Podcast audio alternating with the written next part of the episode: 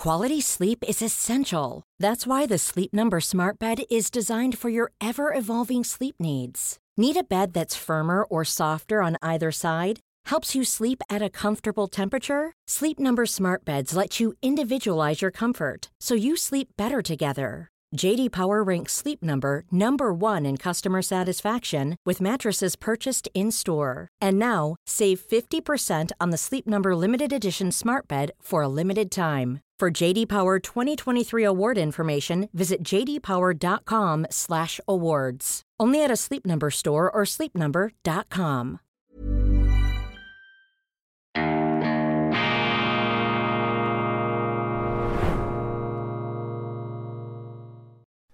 Grüezi miteinander, ganz herzlich willkommen und einen wunderschönen guten Morgen, meine sehr verehrten Damen und Herren, liebe Freunde, vor allem in Deutschland und in Österreich. Ich begrüße Sie aus dem noch friedlich schlummernden Bern zur internationalen Ausgabe von Weltwoche Daily, die andere Sicht, unabhängig, kritisch, gut gelaunt am Donnerstag, dem 21. September 2023. Heute erscheint die neue gedruckte Weltwoche mit einer aufsehenerregenden Titelgeschichte. Mein Kollege Urs Gehriger hat den interessantesten Publizisten, journalistischen äh, Journalisten, Kommentator der Gegenwart getroffen. Er ist zugleich auch der erfolgreichste und wohl auch der umstrittenste Tucker Carlson, der Mann, der alle Zuschauerrekorde bricht, seit sie ihn rausgeworfen haben wegen zu regierungskritischer Berichterstattung bei Fox TV. Nun also ist er auf eigene Rechnung unterwegs im Gespräch mit den Staatsmännern und Persönlichkeiten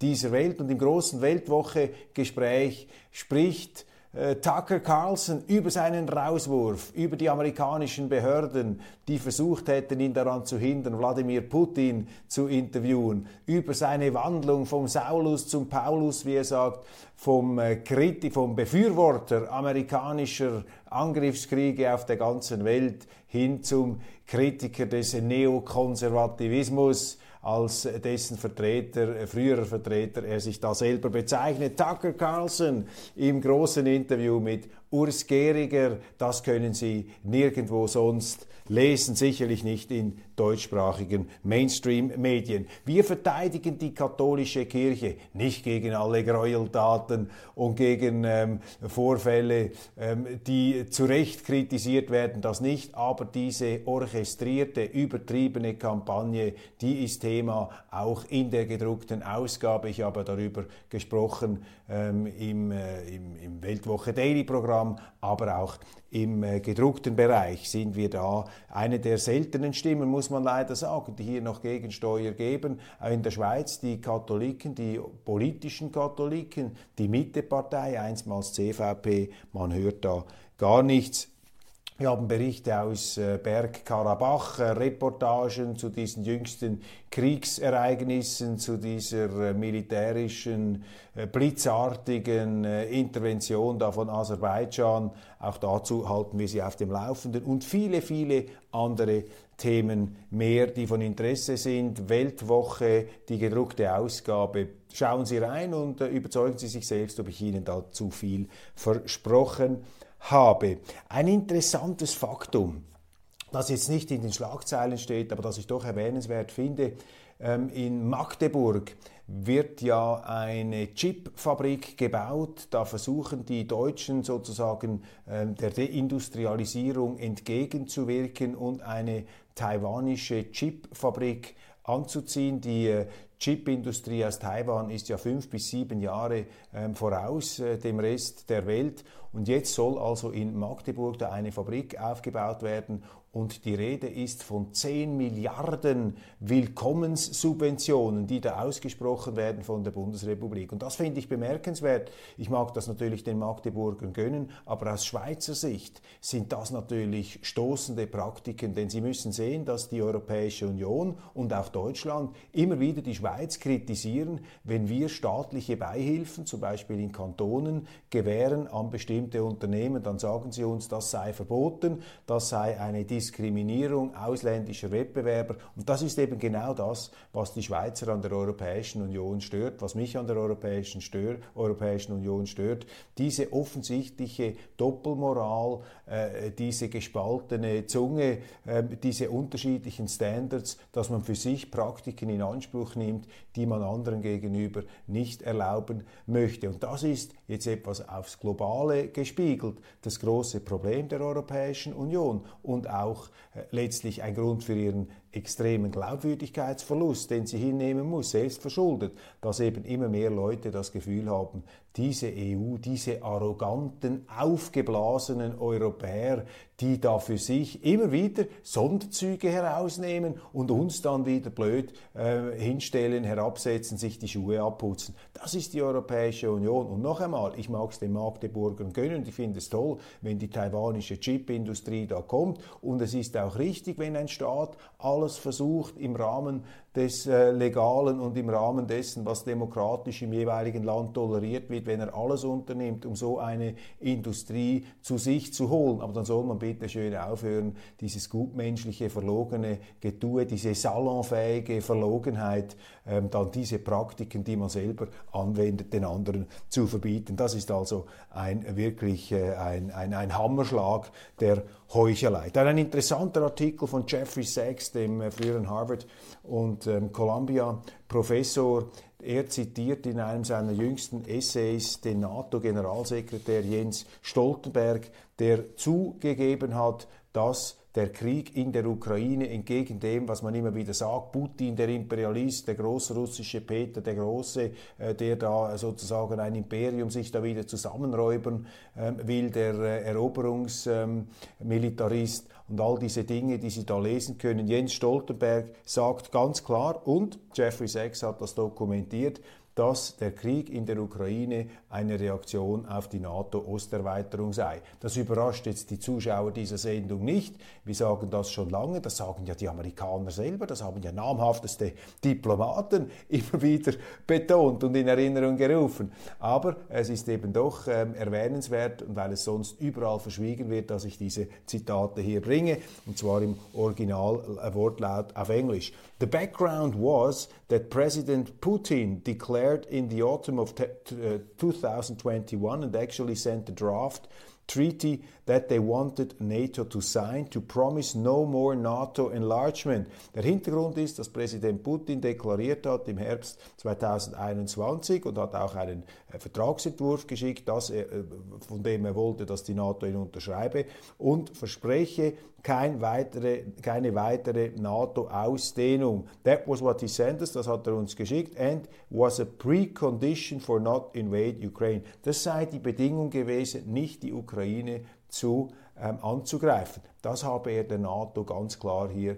ähm, aufgezeigt. Also wenn ihr weiter in die Ukraine hineingeht, sehe ich mich gezwungen, aus sicherheitspolitischen Interessen ähm, hier einzugreifen. Also war keineswegs ein Krieg aus heiterem Himmel. Das hat sich angekündigt, Sie haben es gesehen. Und mein Verdacht ist eben, dass die Amerikaner hier eiskalt gepokert haben. Und haben gesagt, ja gut, dann soll er da einmarschieren, dann schieben wir ihm die Schuld zu und wir sind feiner aus und wir können mit diesem Krieg dann auch noch dazu äh, andere NATO-Staaten bringen, mitzumachen machen. Also aus meiner Sicht, wenn man diesen Begriff überhaupt verwenden will, zynisch, das ist jetzt etwas moralisierend, wenn ich so spreche, Zynismus, eine nur Romantiker beklagen den Zynismus, Geopolitik ist immer kalt, eiskalt.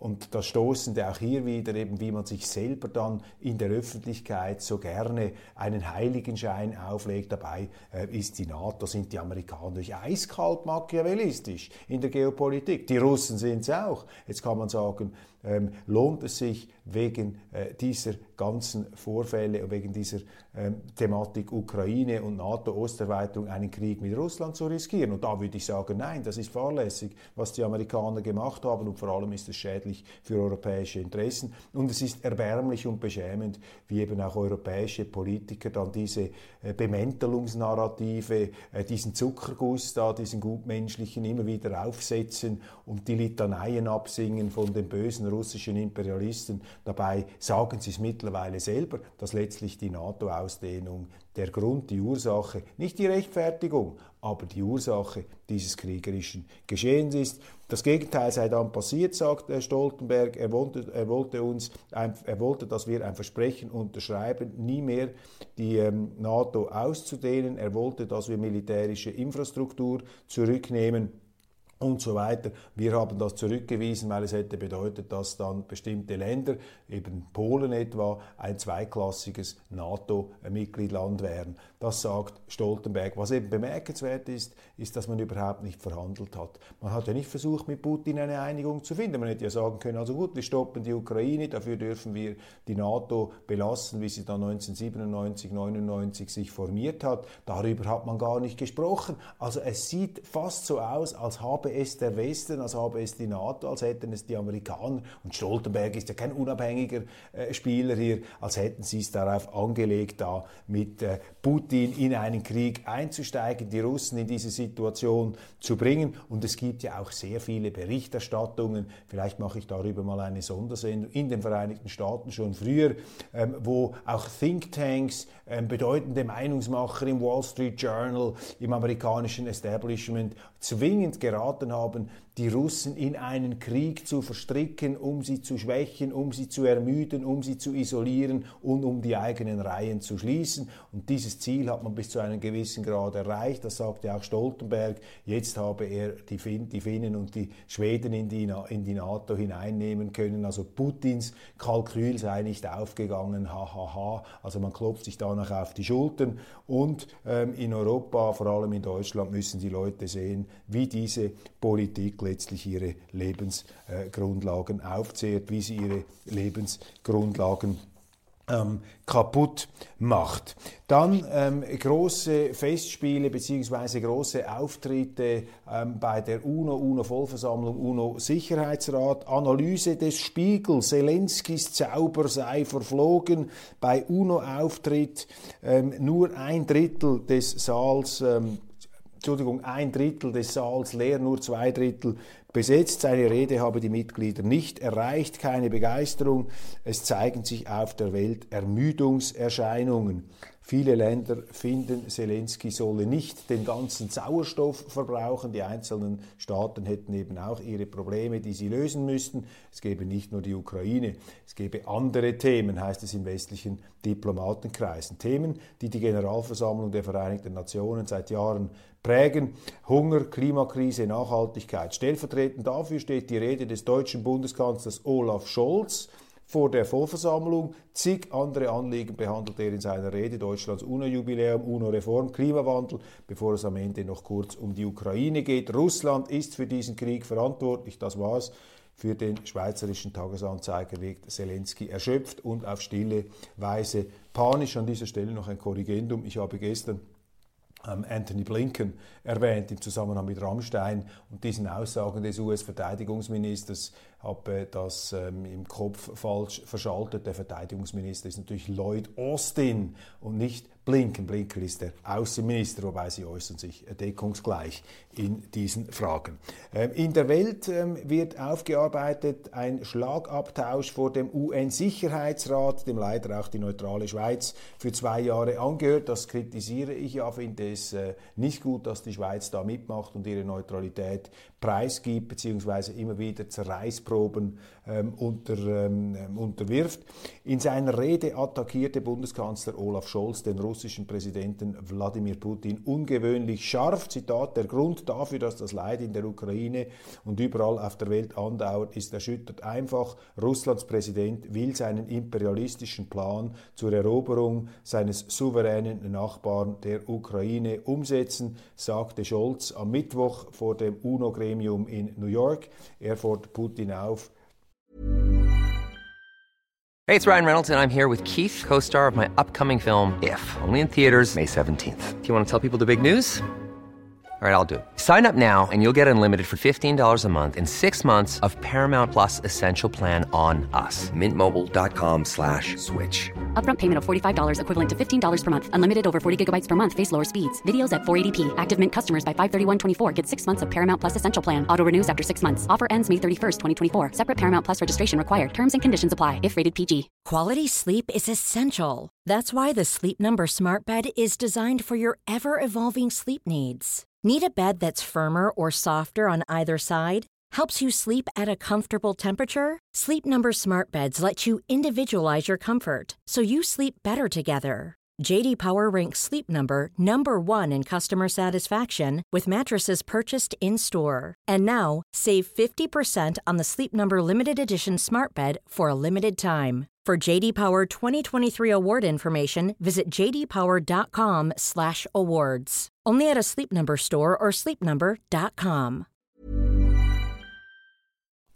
der Aufforderung der UN-Vollversammlung nachzukommen, seine Truppen abzuziehen und so den Krieg zu beenden. Scholz war der letzte Redner in der rund dreistündigen Sitzung des Sicherheitsrats. Hierzu äh, kann ich gleich verweisen auf die Aussage von Jens Stoltenberg von vorhin. Hier macht es sich der deutsche Kanzler natürlich sehr leicht. Übernimmt er die Aussage der Amerikaner und die äh, Analyse dieses Kriegsgeschehens blendet aus, was da alles an äh, politischen Voraussetzungen vorhanden ist. Das ist nicht eine Rechtfertigung, das ist einfach die nüchterne Analyse. Der Krieg ist die Fortsetzung der Politik mit anderen Mitteln und deshalb muss man eben auch die politischen Voraussetzungen eines Kriegs ehrlich analysieren. Aber Scholz macht auf mich nicht den Eindruck eines unabhängigen, souveränen Staatsmanns. Er wirkt wie ein Handlanger der Amerikaner. Wir haben das gesehen ja im Februar letzten Jahres, als Biden ähm, vor der Presse angekündigt hat, dass man die Nord Stream Pipelines aus dem Verkehr ziehen werde, falls Russland einmarschiere in der Ukraine. Die Amerikaner haben das gewusst, weil die Russen haben ja gesagt, wenn ihr da weitermacht in der Ukraine, siehe Stoltenberg, dann gehen wir rein. Dann machen wir das, was ihr auch machen würdet, wenn das in eurem unmittelbaren Umfeld passierte. Jetzt reicht's. Wir lassen uns da nicht mehr von den Amerikanern auf der Nase herumtanzen und unsere Sicherheitsinteressen ignorieren. Das geht nicht, können wir nicht hinnehmen. Wir können nicht warten, bis amerikanische Atomraketen auf dem Roten Platz stehen. Ich meine, das ist, das, das ist die Argumentation der Russen. Jetzt können Sie damit äh, nicht einverstanden sein, können sagen, die Russen müssen das akzeptieren, was die Amerikaner nie akzeptieren würden und so weiter. Sie können so reden, aber ähm, was Sie sicherlich nicht sagen können, ist, dass dieser Krieg ansatzlos aus dem Hirn eines isolierten einzelnen Imperialisten, eines angeblichen Putin, ähm, herausgeflossen sei. Das ist auch keine Rechtfertigung der russischen Außenpolitik, die ich hier vornehme. Ähm, Russland ist genauso wie jede Großmacht ein Raubtierstaat. Natürlich, selbstverständlich. Aber man muss sich eben in der Raubtierarena so verhalten, dass man nicht selber noch gefressen wird, im Glauben damit irgendetwas Gutes bewirkt zu haben. Das ist hier eindeutig eben nicht der Fall. Also Scholz, ein Handlanger der Amerikaner, er hat damals tatenlos und achselzuckend zugeschaut, als äh, Biden da die Pipelines äh, ansprach und jetzt auch wieder ähm, ja, es tut einem fast weh, wenn man sieht, wie hier eine stolze, wichtige äh, Macht sich da äh, dermaßen am Nasenring herumführen lässt. Zugutehalten müssen wir Scholz dass er auf die Bremse steht bei diesen Taurus-Marschflugkörpern, bei diesen bunkerbrechenden Superwaffen aus der Bundeswehr. Da sind ja die Krisewetters und die Hofreiters dieser Welt, auch jetzt wieder an einem Fest der Bildzeitung des Springer Verlags hat sich Hofreiter entsprechend geäußert. Die sind dafür, dass man da diese Cruise Missiles, äh, diese bunkerbrechenden Waffen der Ukraine zur Verfügung stellt. Ähm, das ist unverantwortlich und hier übernehmen deutsche Politiker eine Rolle, die sie aufgrund der geschichtlichen Verantwortung Verantwortung, die sie ja immer so gerne im Munde führen, niemals, niemals propagieren dürften. Ähm, der russische Außenminister Sergei Lavrov hatte zuvor ähm, vor Scholzens Auftritt mit schweren Vorwürfen auf den Westen, an den Westen auf den Auftritt von Präsident Zelensky reagiert. In der Rhetorik der westlichen Gegner Russlands höre man die Slogans Invasion, Aggression, Annexion und nicht ein Wort über die Ursachen der Probleme, sagte Lavrov im UNO-Sicherheitsrat. Er äußerte sich über die Entwicklungen auf der von seinem Land seit 2014 besetzten Krim und den darauffolgenden Verhandlungen mit dem Westen. Er sprach über das Minsker Abkommen, das dem Westen Zeit zur Aufrüstung bieten sollte und über den Umgang der Ukraine mit der russischen Minderheit. Das sind eben Standpunkte, die man auch äh, zur Kenntnis nehmen muss, wenn man als Europa, und das ist ja unser Appell hier, wenn man als Europa sich als äh, Brücke zwischen Ost und West begreifen könnte und begreifen sollte. Dann eine ganz bizarre Geschichte aus den Vereinigten Staaten. Da lesen Sie auch nichts darüber. Bei uns ein F-35-Jet äh, der ja gekauft wird von der Bundeswehr und auch von der Schweizer Armee. Die wollen diese F-35 Jets. Da ist einer abgestürzt, 80 Meilen nachdem der Pilot per Schleudersitz das Cockpit verlassen hat ist diese Maschine noch 80 Meilen weitergeflogen und dann irgendwo in South Carolina abgestürzt und zwischendurch mussten die US Marines sogar einen verzweifelten Aufruf ähm, starten ähm, an alle, wenn sie irgendwo einen herrenlosen F-35 Jet sehen, bitte benachrichtigen Sie uns. Die haben also diese Maschine sozusagen verloren fast schon ein sympathisch äh, wirkender Dilettantismus, der sich da abzeichnet. Selbst bei einer militärisch hochgezüchteten Supermacht kann so etwas noch passieren, aber es ist natürlich brandgefährlich. Also dieser F-35-Vorfall hoch, äh, hoch brisant. Dann das Nachspiel diplomatisch. Die Chinesen, wir haben darüber gesprochen, überhaupt nicht amüsiert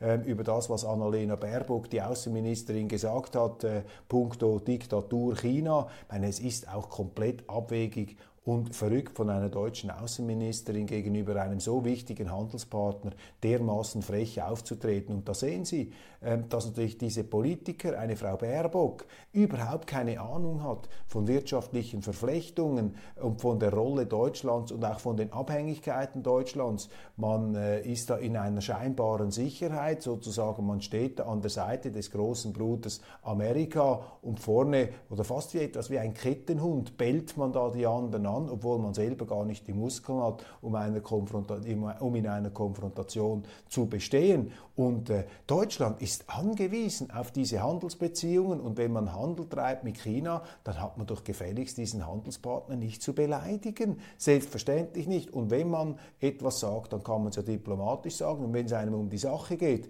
dann sagt man das einem Partner unter vier Augen und nicht wie diese Schlagzeilen und offenbar kamerasüchtige Person, dann sagt man das eben nicht vor der äh, Weltpresse der geht es nicht darum, etwas Gutes zu bewirken, sondern hier scheint es einfach darum zu gehen, gut dazustehen. Sind auch diese Politiker haben wir natürlich auch in der Schweiz äh, nach Kräften. Und wissen Sie, wenn Sie von der Politik schon so einen aggressiven Ton setzen, so einen moralisierenden, herablassenden Ton, ja, dann setzen Sie damit auch den Ton im ganzen Land. Dann ist das letztlich auch der Sound der Medien und dann sind alle die, die eine andere Meinung haben, die sind dann alle schon irgendwo im Verdacht, die sind alle schon irgendwo im Zwielicht, weil sie sich da gegen die offizielle Rhetorik, gegen die Regierung stellen. Sehen wir in der Schweiz auch, wenn der Bundesrat hierzu nicht neutral sich äußert, ja, dann wächst auch der gesellschaftliche Druck, dass man sich entsprechend äußern muss. Deshalb muss der Staat sich eben in solchen Fragen zurückhaltend zeigen, um auch nicht die Meinungsbildung im Volk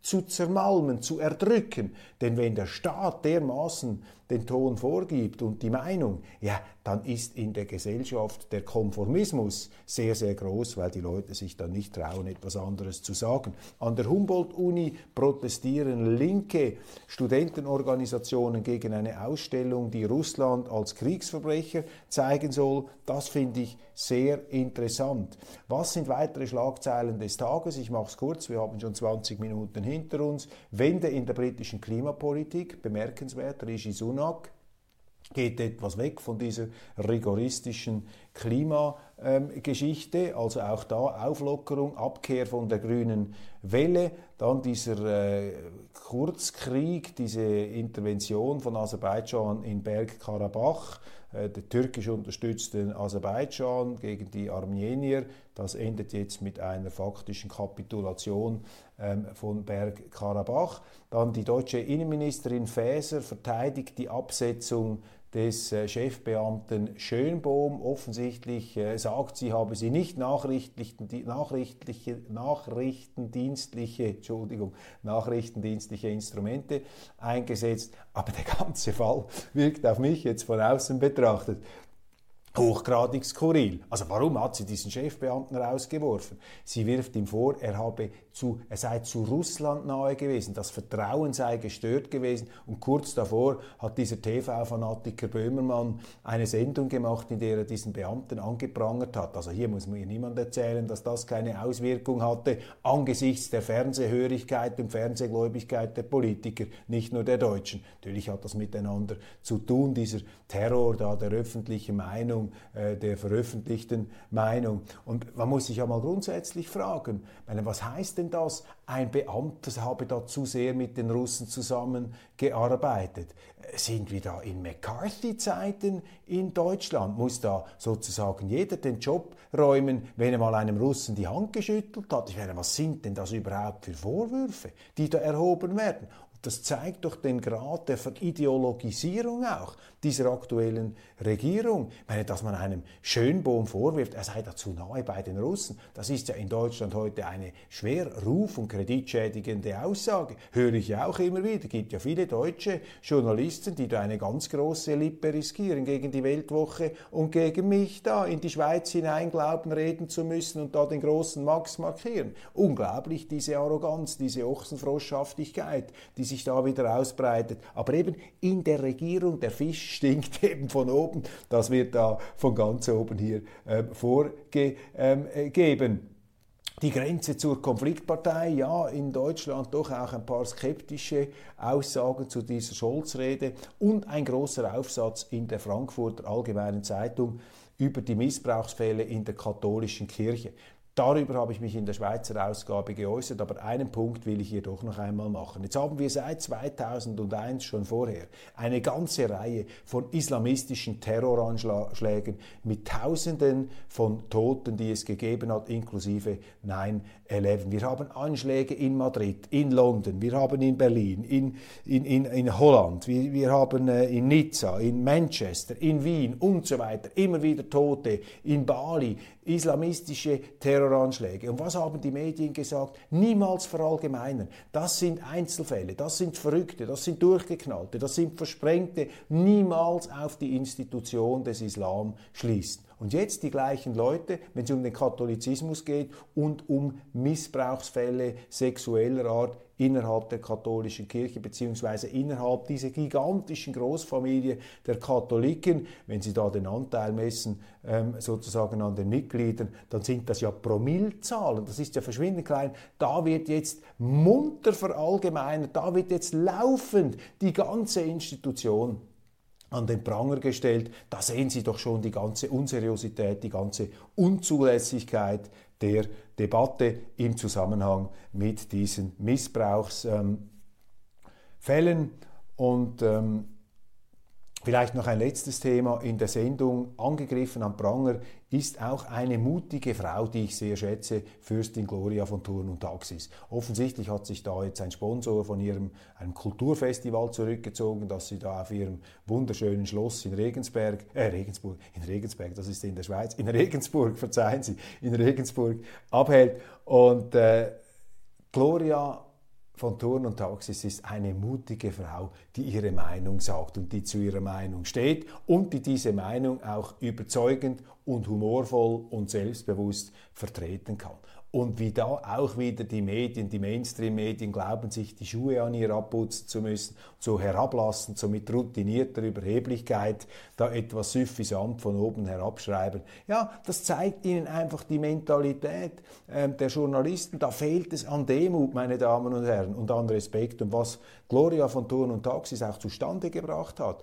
unternehmerisch, wie sie es geschafft hat, dieses Schloss, das sie ja faktisch äh, nach dem Tod ihres Mannes äh, geerbt hat, hat übernehmen müssen, wie sie das saniert hat, wie sie das mit unglaublicher Tüchtigkeit und Energie wieder hingekriegt hat, wie sie da auch ein kulturelles, pulsierendes Zentrum daraus gemacht hat. Sie ist Katholikin, sie ist natürlich, kommt aus einer ganz bedeutenden Familie mit, äh, mit Verflechtungen in ganz Europa. Äh, da ist der Schweizer überfordert, all diese Bezüge aufzählen zu können, aber zum Beispiel auch in der liberalen Bewegung in Ungarn im 19. Jahrhundert gibt es Verbindungslinien, wichtige und so weiter. Eine hochinteressante Persönlichkeit und äh, anstatt dass man das würdigt und bejubelt, dass hier eine Frau zu ihrer Meinung steht äh, und gerade weil seine Meinung ist, die aus dem Mainstream ausschert, was machen diese konformitätssüchtigen Journalisten? Ja, sie bemäkeln das. das zeigt ihnen alles, dieser Konformismus. Also kurzum,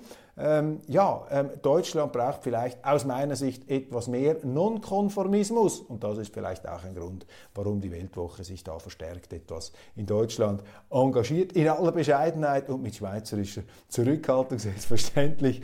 Deutschland kann am schweizerischen Wesen nicht genesen, aber es ist ja nicht verboten, sich auch positiv äh, von der Schweiz inspirieren zu lassen. Und die Tatsache, dass in jedem Jahr Zehntausende von Deutschen in die Schweiz auswandern, zeigt ja, dass die Schweiz offenbar ein Sehnsucht Sehnsuchtsort für die Deutschen ist und deshalb ist vielleicht die Forderung nicht so abwegig, Deutschland möge etwas verschweizen. Das hätte vielleicht dann auch noch den Nebeneffekt, dass einige äh, der Leistungsträger ihres Landes, dass die dann eben auch in Deutschland ähm, bleiben. Also sozusagen eine Win-Win-Situation. Meine Damen und Herren, ich danke Ihnen für die Aufmerksamkeit. Das war's von heute.